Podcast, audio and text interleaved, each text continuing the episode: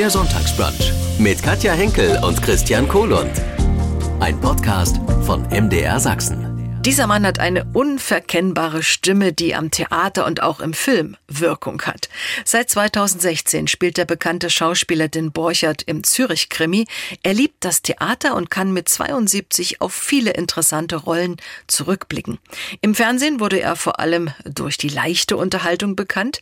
Er war Professor in der Schwarzwaldklinik und Hotelmanager im Traumhotel. Christian Kohlund hat seine Traumrolle gefunden. Als Anwalt Thomas Borchert ist er im Zürich-Krimi Krimi die Hauptfigur, darf mal knorrig, sehr lebenserfahren und gerecht sein. Über den Zürich-Krimi, über Erinnerungen, Politik und über Golf erzählt er jetzt mehr in unserem Sonntagsbrunch-Podcast.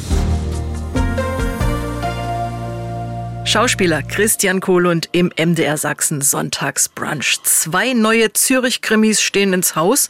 Am kommenden Donnerstag heißt es Borchert und das Geheimnis des Mandanten. Worum wird's denn gehen? Äh, ja, um, um ein Geheimnis. Na, ich will euch ja nicht so viel äh, verraten, aber wir haben da ein sehr gutes äh, Drehbuch, was wirklich auch den Zuschauer überraschen wird, wie die Wendungen innerhalb der Geschichte sind. Und das ist ja ein bisschen die Spezialität von unserem Drehbuchautor, dem Herrn Jacobi. Und das macht er wirklich glänzend. Mhm. Ich schlage vor, wir hören mal rein in den ja. neuen Zürich-Krimi. Und weswegen rufen Sie mich an am frühen Morgen? Jörg Altweger. Der wurde gestern Nacht ermordet nach der Vernissage. Jetzt haben wir einen neuen Mandanten. Ja, der Vorher hat mich informiert, dass der Caterer, ein Italiener, als Hauptverdächtiger gilt. Ich bin gerade auf dem Weg zu dessen Frau. Die hat mich heute Morgen angerufen und uns das Mandat übergeben. Ja, und wir zwei sehen uns in einer Stunde vor der Woche. Ja, ich werde da sein. Seien Sie pünktlich, Dominik, ja? Borchert und das Geheimnis des Mandanten. Herr Kohl, und Sie spielen seit 2016 den Borchert im Zürich-Krimi. Sieben Millionen Zuschauer sehen zu, wenn Sie als knorriger Anwalt Mandanten vertreten. Ich weiß, das ist doch Ihre Lieblingsrolle. Absolut ist es meine Lieblingsrolle geworden, ja. Mhm. Warum spielen Sie den so äh, irgendwie, gern? Irgendwie haben wir uns gefunden, der Borchert und ich. Es hat dann eine, eine Vorgeschichte, äh, wenn man so will. Ich habe über zehn Jahre äh, an diesem Theaterstück im Zweifel für den Angeklagten gearbeitet. Das ist das Leben des berühmten Strafverteidigers Clarence Darrow. Ich hatte das Stück, ich glaube 1968 in Zürich gesehen mit Kurt Jürgens. Und ich war damals so fasziniert, nicht nur von, von, von äh, Kurt Jürgens, sondern vor allem von dem Charakter des Clarence Darrow. Und da saß ich damals mit 18 und gesagt, das wird eines Tages meine Rolle, das will ich unbedingt spielen. Es hat dann äh, ein paar Jahrzehnte ge gebraucht, hatte da eine Produzentin, die, das war, naja, was sind es jetzt, 15 Jahre her, ja, du bist noch zu jung dafür, und habe ich gesagt, nein, ich muss das jetzt machen, weil die 90 Seiten Text, die lerne ich dann zehn Jahre später nicht mehr. Naja, es war wirklich ein Herzenswunsch, diesen Anwalt zu spielen. Ich habe das dann ganz übernommen. Ich habe die Bühne gebaut. Ich habe das bearbeitet mit Hilfe meiner Schwester. Und das war so, ist so mein Baby geworden, wo ich das Gefühl hatte, ich kann auch etwas über mich selber, also über den Christian erzählen, über meine Einstellung zum Leben. Mhm. Das Faszinierende an dem Clarence Darrow war, dass er einfach alles, was mit Ungerechtigkeit zu tun hatte, Dafür hat sich der Mann eingesetzt, ob es um Kinderarbeit ging oder damals die acht Stunden Arbeitstag, um äh, Gedankenfreiheit, Todesstrafe, Arbeitsrechte. Und es ist unglaublich, was dieser Mann äh, in seinen 81 Jahren geleistet hat, auch mit vielen Rückschlägen, weil das war nicht einfach. Aber wie gesagt, ich habe das Stück dann auf die Beine gespielt, habe es, glaube ich, über 300 Mal gespielt, habe immer weiter daran gearbeitet neue Aspekte mit eingebracht. So, das ist die eigentliche Vorarbeit. Jetzt war es ja so, dass die ARD äh, das Traumhotel abgesetzt hat. Das wollten sie nicht weitermachen. Mhm. Und ich habe mich wahnsinnig gefreut, dass dann die Intendanz damals gesagt hat, doch, wir würden mit Ihnen, Christian, ganz gern weiterarbeiten. Hätten Sie denn eine Idee? Können Sie uns etwas vorschlagen?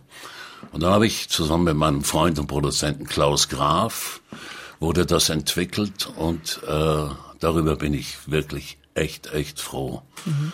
Weil wir Schauspieler sind ja auch angewiesen auf die Qualität der Arbeit. Und äh, Wir haben dann sicher auf relativ dünnem Eis angefangen. Ende 2014 haben wir den ersten Teil gedreht, dann 15 den zweiten, 16, wie Sie sagen, ist er rausgekommen. Mhm. Und hatten dann wirklich das Glück, nach zwei Folgen und dann vor allem durch die Arbeit von, von Roland Suso Richter, unserem Regisseur, diese Geschichte auf die Schiene zu, zu, zu stellen. Und dadurch haben wir eine tolle Entwicklung gehabt, ein wirklich überragend tolles Team. Nicht nur unter den Kollegen, sondern es hat sich jetzt so eine Familie gebildet, die wirklich mit großem Respekt voreinander, was immer jeder in diesem Team tut. Und es ist einfach eine große Freude, da dabei zu sein. Und mein Borchert, den, den mag ich halt auch mit allen seinen Ecken mhm. und Kanten. Und irgendwo hat er natürlich auch ein bisschen was von mir. Der Zürich-Krimi gilt ja so, ist ja so eine ganz eigene Art Krimi. Was macht ihn aus Ihrer Sicht so besonders? Ich glaube, wir alle wissen, dass es unendlich schwer geworden ist in dieser Fernsehlandschaft, wo so viel produziert wird, so viele Krimi-Formate auch laufen, ist wahnsinnig schwer geworden, so eine, so eine Nische zu finden, wo man sagen kann, das ist ein bisschen anders, es hebt sich von anderen Formaten ab. Ich will jetzt gar nicht über Qualität reden, weil ich immer wieder feststelle, dass natürlich auch die anderen sich Mühe geben und versuchen, das Beste zu machen. Am Donnerstag wieder zu sehen als Thomas Borchert im Zürich-Krimi. Das ist ja auch für Sie so eine Rückkehr in Ihre Heimat. Sie sind, was viele gar nicht wissen, in der Schweiz, in Basel geboren, in Zürich auch aufgewachsen. Als die Rolle für den Zürich-Krimi kam, welche Erinnerungen sind da bei Ihnen wach geworden? Viel Gutes und auch einiges sehr Negatives, muss ich dazu sagen. Äh, ich bin am Zürichsee aufgewachsen, das ist richtig. Äh, meine Eltern waren ja beide am Schauspielhaus Zürich engagiert. Ich bin schon als kleiner Junge da im Wilhelm Tell als Tellknabe aufgetreten. Da war ich, glaube ich, sieben Jahre alt. Hab meine Freizeit hinter der Bühne im Schauspielhaus Zürich verbracht. Ich fand das einfach die Atmosphäre, diese Welt einfach unglaublich schön. Ich hatte in der Zeit, haben meine Eltern auch jedes Jahr einen Kinospielfilm in der Schweiz gemacht, da wurde Schweizer Literatur verfilmt, Jeremias Gotthelf. Das hat dann für mich und meine Schwester, die Franziska, geheißen, drei Monate im Berner Oberland beim Film. Da war Zürich sicher eine aufregende, tolle Stadt für mich.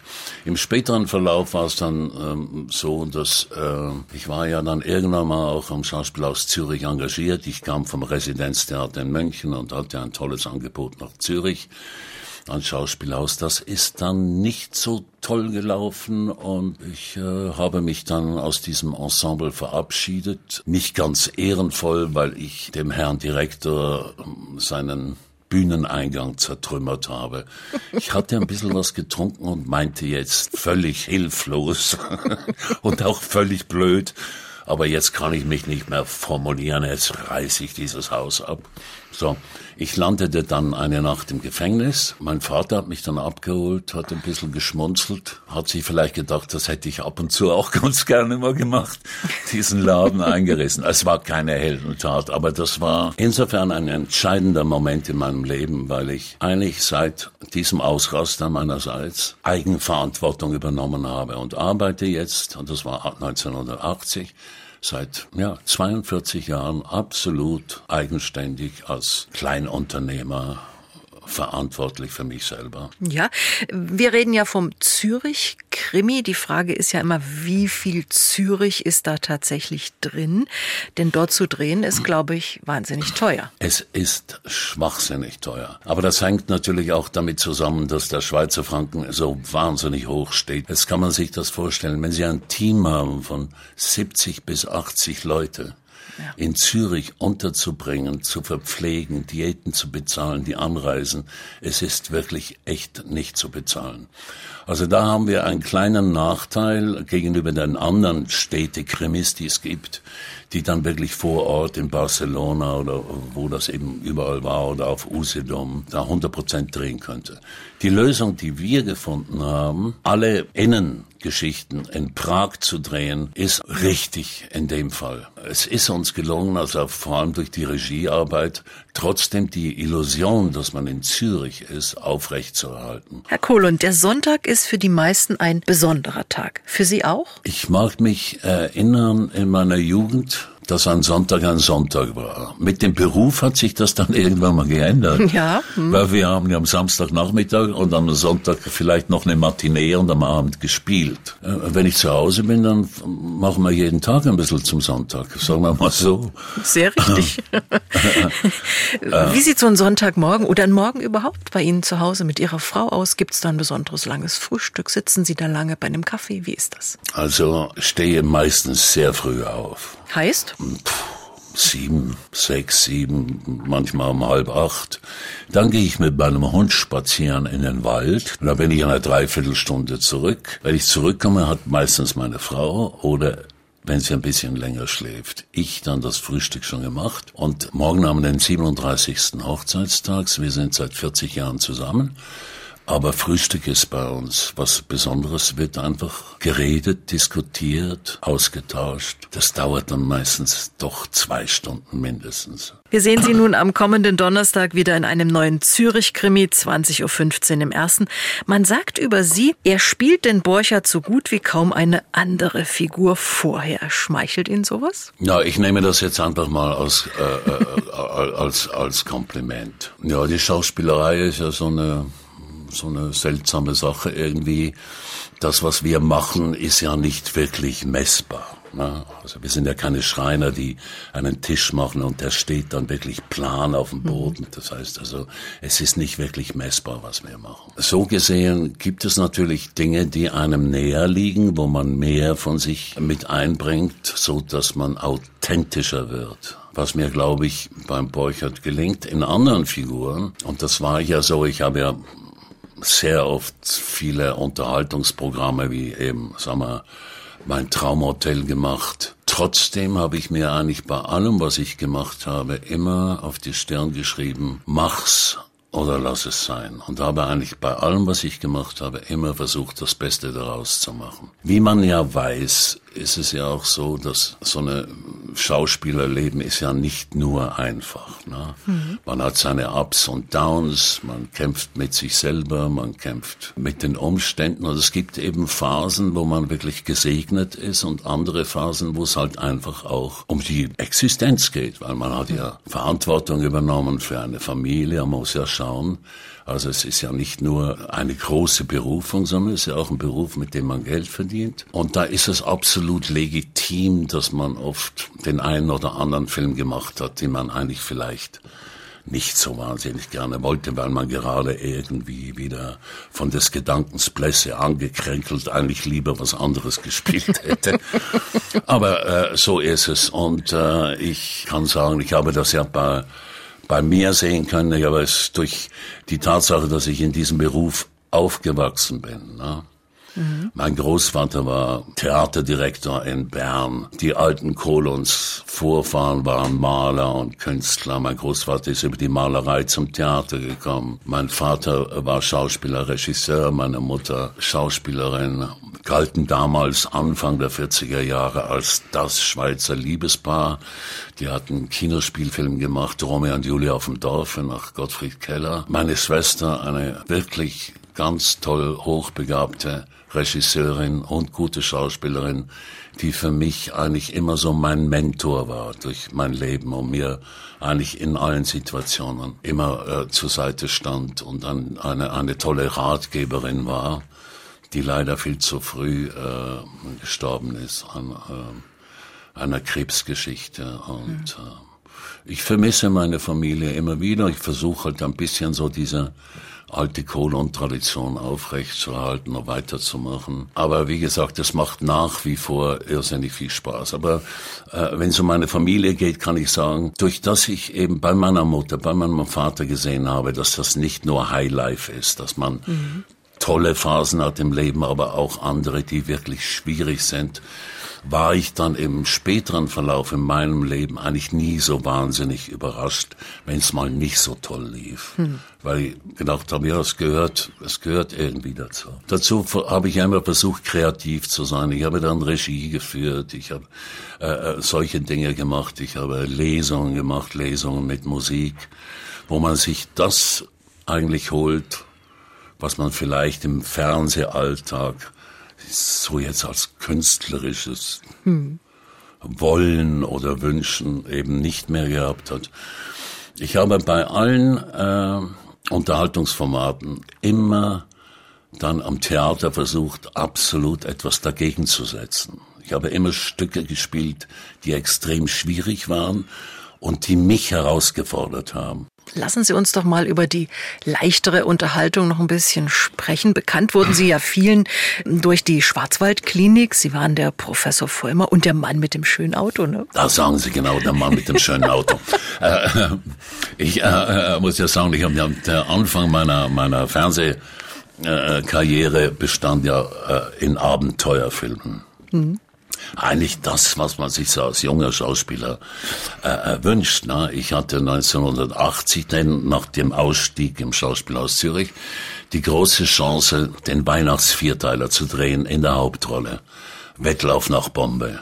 Unter der Regie eines ganz berühmten französischen Regisseurs, das war Christian Jacques, der mit Gérard Philippe Fanfan la Tulipe gemacht hat, dann mit Alain Delon, Brigitte Bardot und so gedreht hatte. Also ein Grand Seigneur des französischen Kinos haben dann 120 Drehtage gehabt in Italien, in Afrika, in Indien. Also eine ganz aufregende Zeit. Danach habe ich dann den Glücksritter gedreht, auch so ein großes äh, Historiengeschichte äh, über die Entstehung der Eisenbahn. Danach habe ich in Frankreich so ein Revolutionsdrama, Commune, also die zweite Revolution, äh, äh, äh, gemacht. Und daraus heraus, mit dem einen Regisseur, der damals die Schwarzwaldklinik äh, Regie führte, äh, äh, kam es dazu, dass ich da als Gast eingestiegen bin. Er rief an, er sagt, du pass auf, ich habe da eine Figur, das ist zwar nicht, du bist da nicht im Team drin, aber so eine Gastrolle äh, äh in der Schwarzwaldklinik und so, willst du denn das machen? Ich sage, ja, ich komme, aber eine Voraussetzung habe ich. Also wenn die Rolle schon nicht so überragend ist, dann gibt's mir doch ein schönes altes Auto dann bin ich nämlich, wenn das dann gesendet wird, der mit dem schönen, schönen alten Auto. Und so ist es äh, gekommen. Und keiner, also ich muss Ihnen sagen, keiner von uns, obwohl der Herr Rademann ja wirklich noch äh, die richtige Nase hatte für Erfolgsformate, keiner hat gewusst, dass das so ein Knüller wird. Man muss sich das mal reintun. Wir haben 28, 29 Millionen Zuschauer gehabt. Wahnsinn. Äh, äh, und äh, etwas, was es ja nie mehr gegeben hat. Das wurde ja furchtbar zerrissen von allen Seiten, äh, äh, wie man so ein Mist drehen kann. Aber es ist dann irgendwann mal Kult geworden.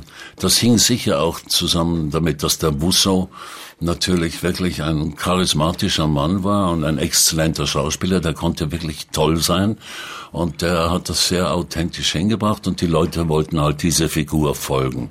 Dazu gab's den Sascha und die Gabi Don, mhm. die ich ja vorher auch kannte. Ich habe Gab, mit Gabi habe ich Faust gespielt in München am Residenztheater und äh, wir kannten uns ja alle. Es war eigentlich auch und wir haben ja damals in der Schwarzwaldklinik ja, von Gerd Fröbe bis, es sind ja alle irgendwie gerne gekommen mhm. und haben eine Episode gemacht. Und was bei meiner Figur so verheerend war, war die Tatsache, dass ich angeblich an der Frau Dom herumgeknabbert habe, hat ja die Leute zum Wahnsinn getrieben. Die haben ja geschrieben, dieser muss weg ich schreibe ein Drehbuch, in der nächsten Folge muss der verbrennen auf einer Almhütte.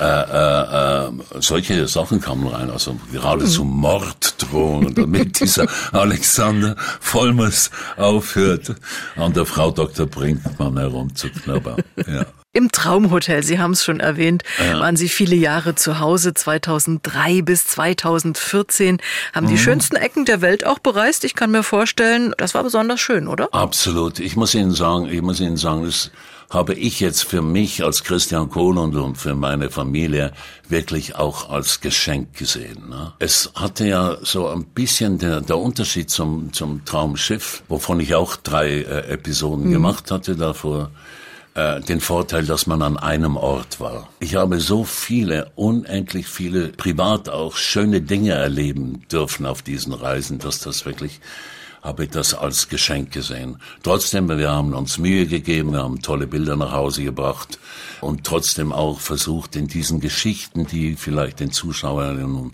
weiß Gott, nicht wirklich so belasten und man weiß, das wird vielleicht gut ausgehen, glaube ich, haben wir uns trotzdem alle reingehängt, eine tolle Arbeit zu machen. Mhm. Und das hat sich ja ausgezahlt und die Leute mochten das Format ja sehr gerne. Also für mich war es insofern wirklich eine Phase in meinem Leben, diese zehn Jahre, wo ich viel gesehen habe, viel erleben durfte, Außergewöhnliches sehen durfte, großen Teil meiner Familie dabei hatte, weil ich immer gesagt habe, ich bin äh, sechs Wochen auf den Seychellen, komme nach Hause und sage, das ist schön da. Also wir haben immer versucht, dass wir möglichst vieles zusammen machen. Also was die Reisen angeht, um das vielleicht noch zu sagen, Frank, ich war eigentlich mein, mein, mein Leben lang gesegnet ob das eben Wettlauf nach Bombay war oder der Glücksritter oder Marion Vandamme. Ich habe immer im Ausland arbeiten dürfen.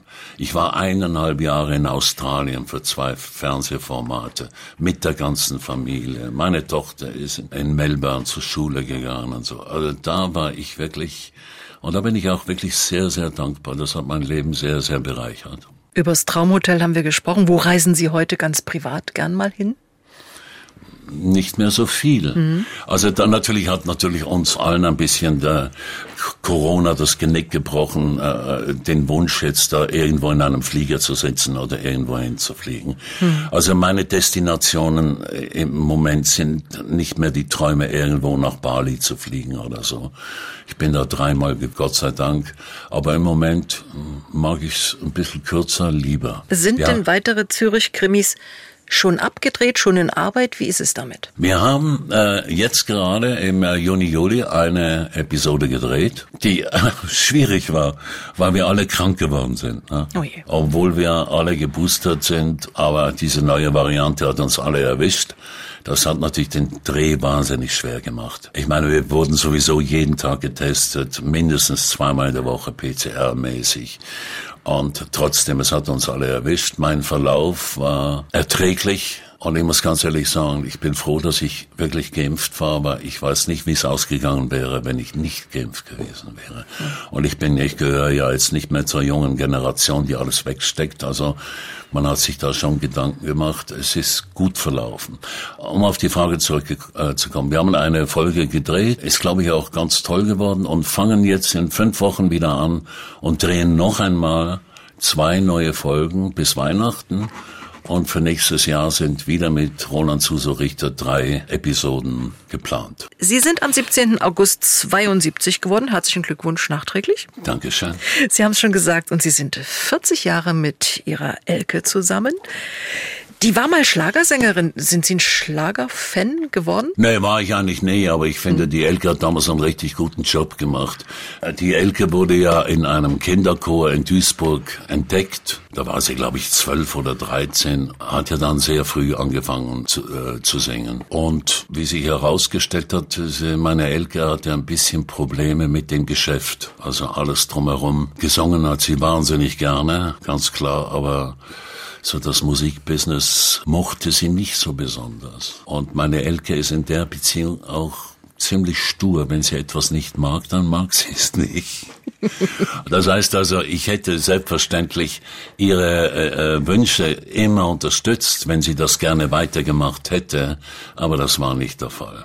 Ich habe irgendwo gelesen, Sie sind sich in New York begegnet. Das ist richtig, ja. Mhm. Das ist richtig. Ich hatte äh, für einen äh, Freund etwas zu tun, habe dann in New York eine Kollegin besucht und bei dieser Kollegin war die Elke. Und dann war es so, dass ich da ja nur ein paar Stunden da war. Man hat sich ausgetauscht und ich hatte justament danach einen Film in Hamburg. Mensch Bernie hieß das, so eine Schiedgängergeschichte am Hamburger Hafen. Und so ist es dann gekommen, dass man gesagt hat, ah, da können wir uns ja in Hamburg dann sehen und so. Und dann haben wir uns gesehen und dann das war's. Und jetzt sind es 40 Jahre, ja.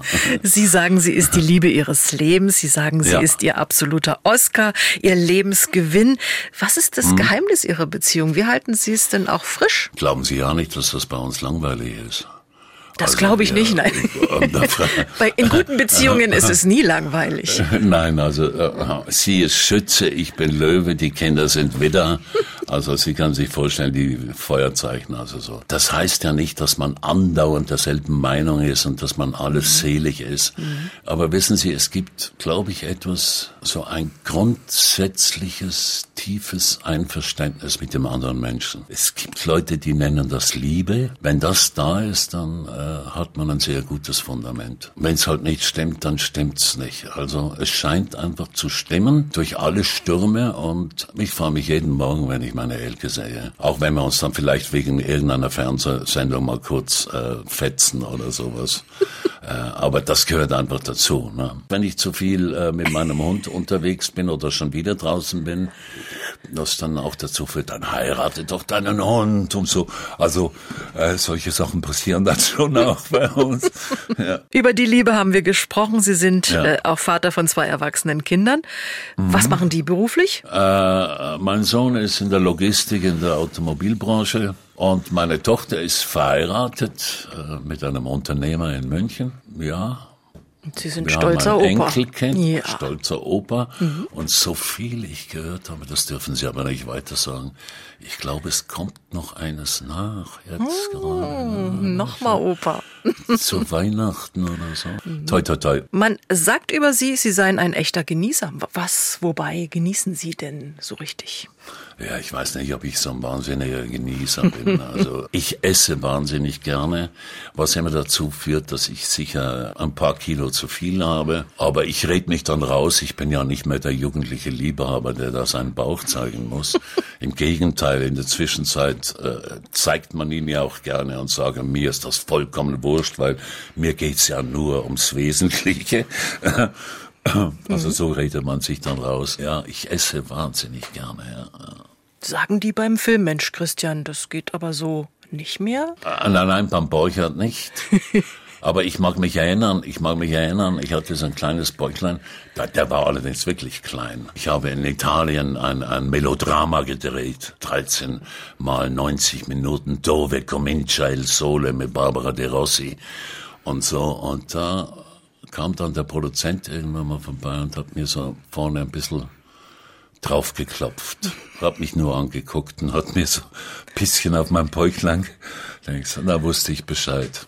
Hm. Hab natürlich gleich sofort zwei, zwei Wochen gar nichts mehr gegessen. So. Oh. Aber heute beim Borchert, das gehört irgendwie dazu. Der Borchert ist ein Genussmensch. Ne? Ihre Eltern, Sie haben es schon gesagt, waren Schauspieler. Sie haben schon früh Theaterluft geschnuppert. Und äh, nach Ihrer Schauspielausbildung in Wien waren Sie ja auch an verschiedenen Theatern. Sie sagen heute, ohne Theater würde man verblöden. Wie ist es heute ja. mit Ihrem Theater, mit der Theaterleidenschaft? Die ist geblieben. Es war natürlich erst die letzten Jahre sehr, sehr, sehr schwierig. Irgendwas, gerade wenn man selbstständig, also als Ein-Mann-Unternehmen, äh, was auf die Beine stellen äh, äh, will. Kommt jetzt meine Weihnachtslesung und ich habe so eine Weihnachtslesung mit einem äh, tollen Komponisten und Musiker, mit dem äh, Klaus Brünster, der meine ganzen Theatermusiken und meine Filmmusiken zum Teil geschrieben hat. Äh, also ein Weihnachtsblues, wir haben einen Lebensblues. Das sind einfach wirklich tolle Kurzgeschichten und Klaus spielt den Blues dazu. Das haben wir sehr äh, gerne gemacht. Das werden wir sicher wieder aufnehmen, sobald das möglich ist. Theaterspielen meinte ich so viel, dass man äh, nicht verblödet. Ich glaube, ich hatte das vorher angedeutet. Ich habe mir ja immer relativ schwere Kost für die Bühne ausgesucht. Mhm. Einfach um mich selber zu fordern zu recherchieren, nachzudenken, sich auszuprobieren. Ich glaube, auf der Bühne ist einfach wichtig, dass man sich auch einfach wieder äh, spürt und selber kreativ wird, als wenn man so Gefahr läuft, im Fernsehen einfach zu funktionieren. Das ist jetzt beim Borchert nicht der Fall, weil wir da sehr viele Möglichkeiten, auch diese unkonventionelle Art vom, vom Roland Zuso Richter, wie er dreht, dass man doch zu einer Selbstständigkeit gezwungen wird und sich besser vorbereiten muss. Was will ich eigentlich? Wie will ich das? Was will ich mit einbringen? Und das Theaterspielen ist halt eine Sache, wo man für sich selber etwas dazu lernt. Also bei mir ist das so gewesen. Es ist nie so gewesen, dass ich gesagt habe, ja, ich, äh, mein Publikum, ich, dieser direkte Kontakt mit mhm. dem Publikum, mhm. das finde ich überhaupt nicht. Ich habe dann eben auch Stücke gespielt, die die Leute nicht so wahnsinnig gerne sehen wollten, aber das gehört dazu und das ist eine Herausforderung. Also wenn es eine Möglichkeit gibt, wieder ein tolles Stück auf die Beine zu stellen, dann bin ich sofort dabei. Einfach nur für mich selber, um, um nicht stehen zu bleiben, um mein Hirn bei so 100 Seiten Text äh, präsent zu haben äh, in zwei Stunden ist ist eine Herausforderung, die einfach gut tut. Ist eine tolle Übung. Ne? Momentan passiert so vieles auf der Welt, was uns bewegt. Oh, Sie ja. haben mal in einem Interview 2018 gesagt, die aktuelle Weltpolitik macht mich wahnsinnig. Aber es ist ja nichts besser geworden. Klimakrieg, Corona, Gaskrise.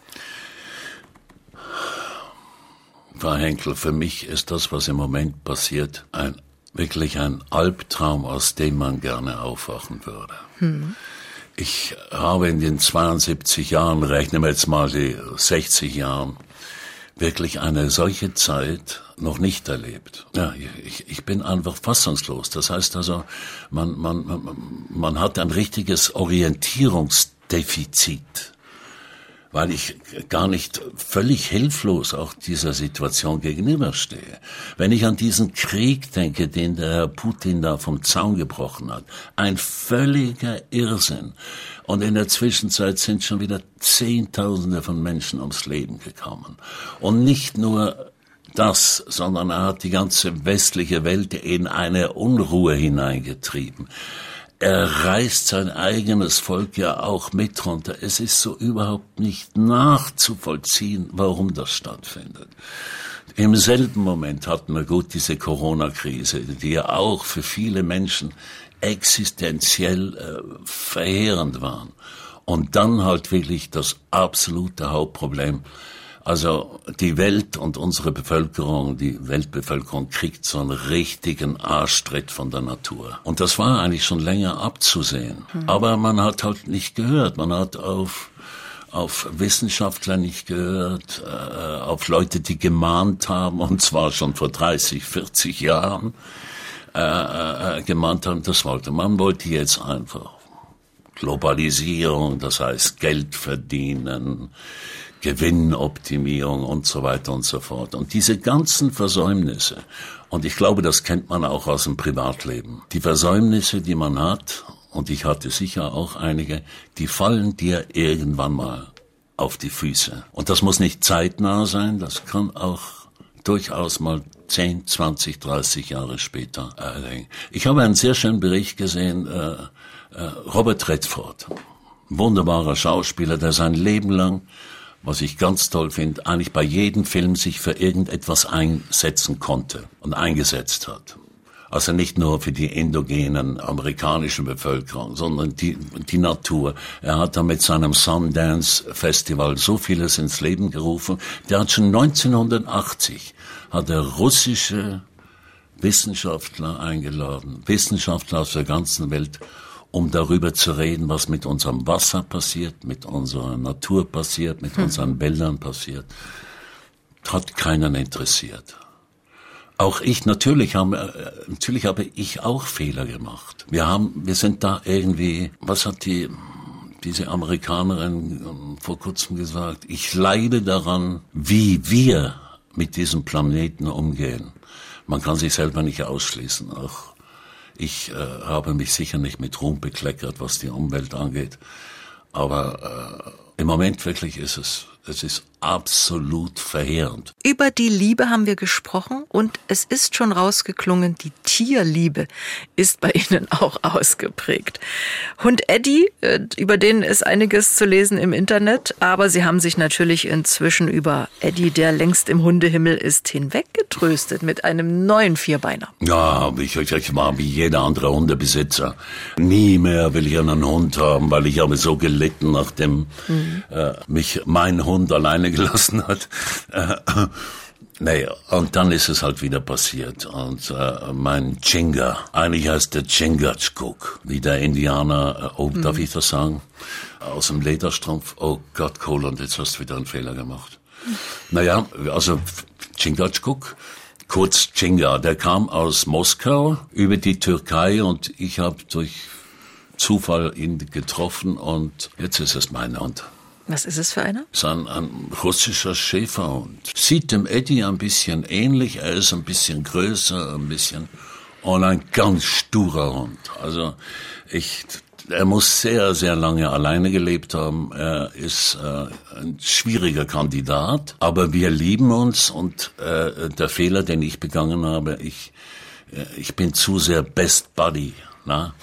Das heißt also, anstatt dass er auf mich hört, höre ich auf ihn und das ist eigentlich nicht gut. Na? Jetzt mal schauen, ob ich das irgendwie noch hinkriege. Ich mag es zu bezweifeln. Es gibt eine Schnellantwortrunde für Christian Kohlund. Was ich in Zürich am liebsten mache? Was wahnsinnig schön ist in Zürich, wenn schönes Wetter ist, irgendwo an der Limmat oder am Untersee bei der Seebrücke zu sitzen und sich einfach dieses Treiben, wenn man da in der Nähe vom, vom Bellevue vorne am Ufer sitzt, das Treiben. Zürich ist eine sehr lebendige Stadt geworden. Das war zu meinen Zeiten in Zürich war das alles noch so ein bisschen schweizerisch und ein bisschen stur und eine Klickendings.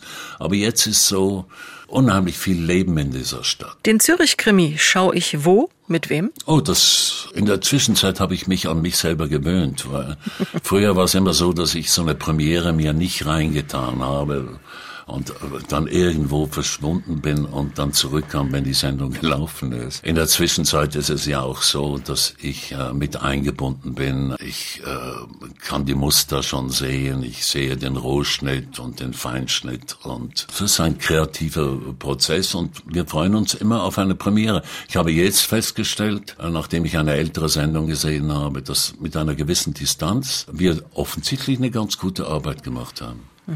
Nach einem langen Drehtag gönne ich mir? Ja, meistens bin ich dann so müde, dass ich noch was essen will und schlafen, weil das ist ja schon intensiv und wir, wir sind ja wirklich zwischen 12 und 14 Stunden jeden Tag dran. Da ist nicht mehr mit Ausgehen oder so, wie das hm. in jungen Jahren war. Da will man seine Ruhe und das Vorbereiten auf den nächsten Tag halt. Ne? Ich gebe gern Geld aus. Für? Ich habe mal früher gesammelt und jetzt gebe ich kein Geld mehr aus für das, was ich gesammelt habe, weil jetzt sitze ich auf Dingen, die ihren Wert komplett verloren haben. Das war so eine Ding, wo man sagt, ach, das muss ich haben und das und jenes und Dings. Und heute denke ich, wie werde ich dieses ganze Zeug noch los, weil ich brauch's wirklich nicht. Was haben Sie denn gesammelt? Uhren, so. Hüte und solche Sachen zum Ärgernis meiner Frau, weil überall irgendwelche Hüte rumliegen von mir. Nee, man ist ein bisschen selektiver geworden. Meine Traumrolle ist? Ich habe in meinem Leben festgestellt, dass diese Traumrollen, die man mal so gehabt hat, dass auf der Schauspielschule, am Reinhardt-Seminar, mhm. die sind ja alle nicht geworden, weil man sie ganz einfach nicht gespielt hat. Aber der Borchert ist es geworden, oder? Aber der Borchert ist es ganz, also der Clarence Darrow und der Borchert, mhm. absolut. Eigentlich das, was man sich als Schauspieler wünscht, einmal so eine Figur zu kreieren, authentisch zu sein, äh, damit zu leben. Also insofern ist da ein Traum durchaus in Erfüllung gegangen. Im Bergdoktor haben Sie eine Zeit lang mitgespielt in den Bergen im schönen Tirol. Wie mhm. war das? Ist ja nicht so lange her. Äh, es ist noch nicht so lange her, nein. Ähm, man hatte mir diese Rolle angeboten und äh, ich hatte natürlich schon auch überlegt, so, was mir gefallen hat an dieser Rolle ist, dass in diese feste Struktur, äh, die da steht, von außen aus der Vergangenheit jemand in die Geschichte, in die Familie reinkommt und eigentlich alles durcheinander bringt. Und das, äh, insofern war das wirklich eine richtig gute Rolle, weil es äh, auch den Effekt hatte für alle Beteiligten, ob das jetzt für den Hans war oder für die Monika oder für die anderen, wo sie plötzlich wirklich auch ein bisschen aus ihrem Trott herauskamen und jetzt plötzlich wirklich mit einem echten Problem familiären Charakters äh, zu tun hatten. Das hat wirklich sehr viel Spaß gemacht. Und ich muss wirklich sagen, ich schätze den Hans äh, wahnsinnig. Er macht da so einen tollen Job und er ist auch so authentisch und und es ist unglaublich, was er da jedes Jahr leistet. Es ist eine tolle Produktion. Wir haben einen tollen Produzenten. Die Kollegen einfach wirklich prima, waren wir gut aufgehoben. So, das habe ich zwei Staffeln mitgemacht. Und dann hat sich aber für mich gezeigt, und das hatte mit dem Bergdoktor als Format überhaupt nichts zu tun, aber ich habe gemerkt, die Rolle, die Figur gibt das nicht mehr her. Das heißt, im Grunde muss dieser Mann wieder so verschwinden, wie er gekommen ist. Auch zum Heile der anderen, weil es hätte Konsequenzen gehabt. Das Besondere hätte er irgendwann im Lauf der nächsten Folgen dann verloren. Und so ist es halt wenn man sagt, okay, also es gab ja viele, die gesagt haben, dieser Drecksack. Das war ja so ähnlich wie, wie beim Vollmers. Es gab ja einige äh, Leute, die sich wahnsinnig aufgeregt haben, ja. dass ich diese Familie so durcheinander äh, bringe. Ich habe es sehr genossen. Es war eine schöne Zeit in einem tollen Team. Mit vielen Fans und, sicher. Mhm. Ja, und äh, es ist ja wirklich ein tolles, erfolgreiches Format. Die machen einen richtig guten Job. Keine Frage. Im Zürich-Krimi spielen Sie ja zusammen mit Ina Paule Klink und Sie beide verbindet mehr als nur diese Rolle. Ja, die Paule ist wirklich unser Sonnenschein. Und ich habe jetzt gerade ihre neue CD wenn Liebe einfach wäre. Die Paule ist ein, ein, ein, eine wunderbare Kollegin. Sie hat so viel Humor und auf der anderen Seite so viel Ernsthaftigkeit und bringt da ins Team einfach auch wahnsinnig viel mit. Das ist wirklich echt. Wir, sind immer irgendwie in Kontakt miteinander und wenn sie bei ihren Pferden ist, äh, auf dem Hof ist und äh, ich schätze einfach, wie kreativ sie einfach ist und wie viel Kraft sie für uns alle mit einbringt. Also eine ganz patente, fabelhafte Frau. Die auch zu ihrem 70. Geburtstag gesungen hat. Hat sie? Also da stand mir kurz die Tränen in den mhm. Augen. Ich wusste gar nicht, dass die kommen, weil mein Produzent hat ja ein Golfturnier für mich äh, arrangiert zum 70. Und ich wusste echt nicht, ich saß da am Wörthersee und plötzlich steht der Suso Richter und die Paule da und er hat ja ein Lied geschrieben und sie hat es dann für mich gesungen. Mhm. Ja, da, da habe ich müssen heulen, wird das auf Schweizerdeutsch alles so müssen, ein, ein Tränchen verdrücken, weißt du? Das klingt gut, das Schweizerdeutsch. Gell? Können Sie also auch als äh, gebürtiger ja, Schweizer, ne? Ich habe ich hab in einem Kinospielfilm 1957 hatte ich meinen ersten Satz zu sagen.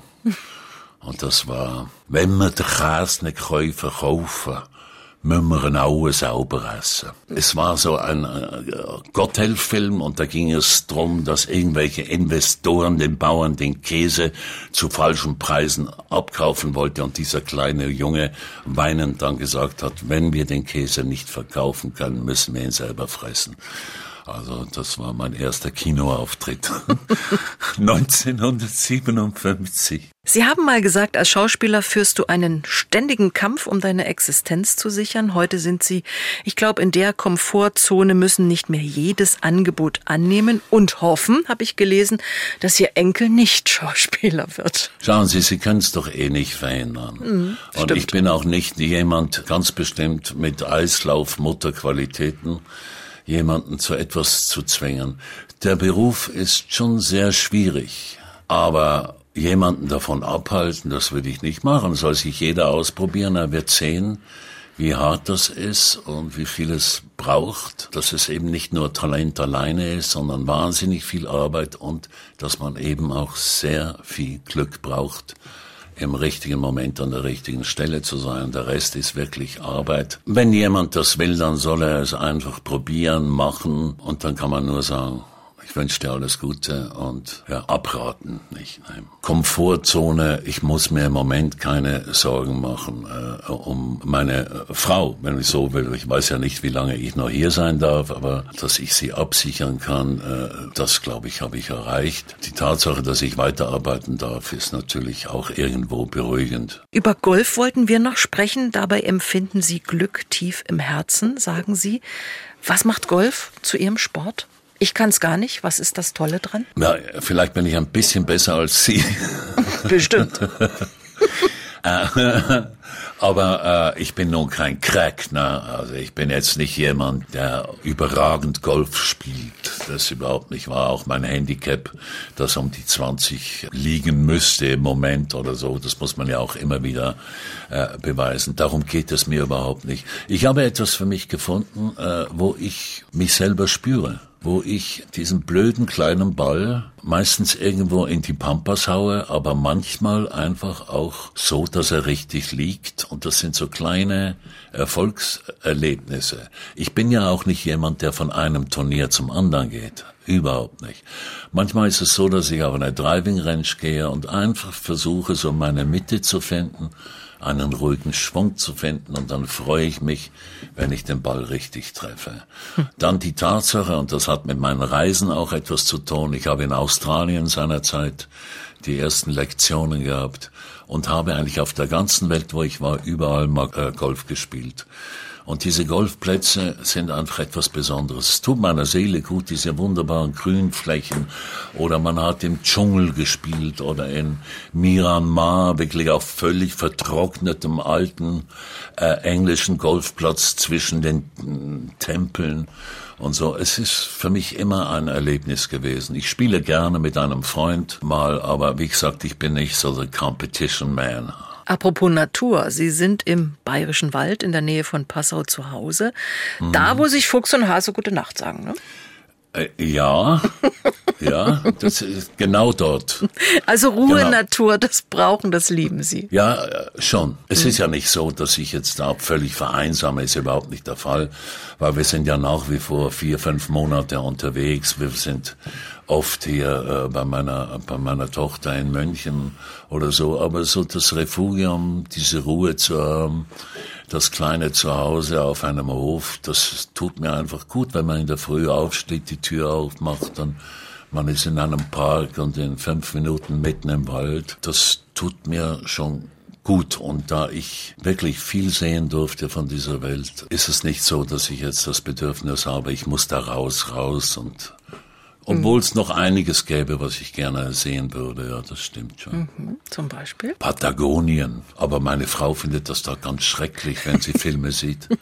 Da muss sie wahrscheinlich alleine hinfahren. Im Zürich-Krimi wohnen Sie ja in diesem amerikanischen äh, Wohnwagen. Das wäre aber so privat nichts für Sie. Sie meinen lachen, wir sind immer wieder im Zuge dessen, dass ja jetzt Camping überhaupt das Ding ist immer wieder am überlegen, ob wir nicht auch sowas machen würden. Ich habe mal eine Tournee gemacht, gefährliche Liebschaften. 120 Vorstellungen waren das seinerzeit. Und die bin ich mit dem Wohnmobil gefahren. Das heißt, ich bin untertags 300, 400 Kilometer gefahren. Mhm. Dann war ich beim Theater und am Abend gespielt und dann ab wieder mein Ding.